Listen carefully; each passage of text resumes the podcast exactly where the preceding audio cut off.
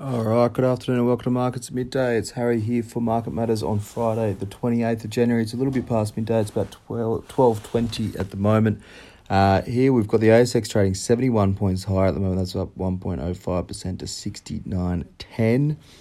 Very early in the session, we got to 69.66, so that was about another, that's another 56 points higher from where we are now. We did uh, fall over from there. We rolled down to below 68.40, so we were marginally below, marginally down on the day, I should say, at 10.45.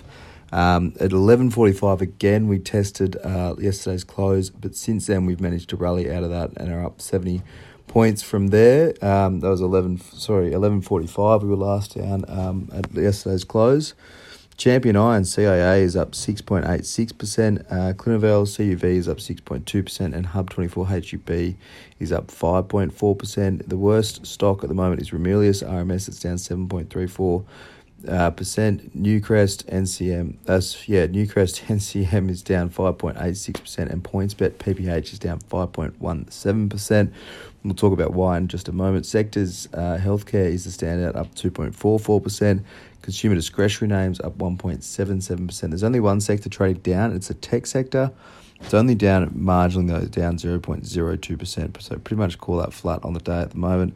Uh, the financials are the second worst sector. That's still up 0.52% uh, at the moment.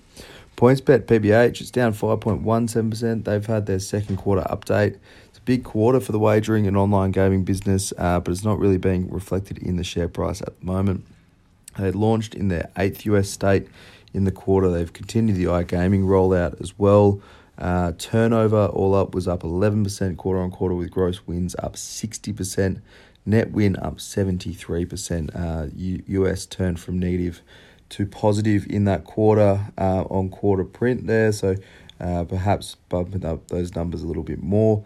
US active clients grew 210% over the year and up another 13% in the second quarter alone. Uh, so they're continuing to expand, plenty of new markets being tapped. So their total addressable market's just uh, going to grow bigger and bigger. Um, you know, eighth US state in that quarter, but they're looking at their ninth, tenth, eleventh, and twelfth right now. So as those launch, uh, that they've got more and more US customers in the door, um, and they can sort of expand that total win and net win um, and their profits from there. Uh, the problem today, though, market obviously hitting the stock pretty hard. Advertising marketing spend seems to be the biggest issue for PointsBet. Higher cost to acquire users. Um, so seeing benefits, they're, they're hoping that they'll see benefits come through from deals with the NHL and NFL and curling in the in Canada as well. Plenty of deals getting done with PointsBet, um, but uh, they need to see that drop down to sort of better, better performance in terms of new customers and uh, more wagering going on. Uh, but obviously, a very green market that they're trying to tap over there in the US. Um, Nitro NTO, that's down 4.34%, their fourth quarter update today uh, for the e-signature and document management software business. Revenue is up 26%. That comes in before the Connective acquisition. Um, ARR, annual recurring revenue, jumped 41% um, as the shift to subscription uh, picks up a bit of pace. Uh, subscription revenue now accounts for more than 70% of total. That was 58% this time last year. So, really growing how much money they're you know, getting through subscriptions rather than one offs uh, which should be a positive for their growth uh, running going forward. Um, they landed the 70 million euro acquisition of Connective um, just a week or so before the end of the year, end of the quarter there. So uh, only a marginal contribution from Connective in that quarter. However, it does open up a lot of opportunities for Nitro, gives them uh, sort of easy access into the European market. Also, Connective software was a little bit more developed in terms of um, the complexity of signatures they could provide, which Nitro couldn't before. So it adds to their offering, improves their offering, and um, you know that upsell into the connective sort of suite uh, should see revenue rise as well. They uh, gave EBITDA guidance um, in October last year. Um, that was looking for a US eight to ten million dollar loss in EBITDA. Today's guidance tightens that down to seven point five million to eight million dollars. So a huge positive there.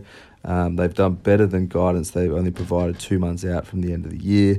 So plenty of big ticks. The stock down though today um, a lot of concern around the demand pull forward from uh, these sort of things. You've seen Adobe and DocuSign in the US really struggle um, on the back of uh, some you know poor quarterly announcements. They're basically seeing a lot of people uh, take up subscriptions in uh, FY21, so uh, that demand pull forward means that it's a bit harder to them sell subscriptions come FY22 and they're missing expectations as the years goes on.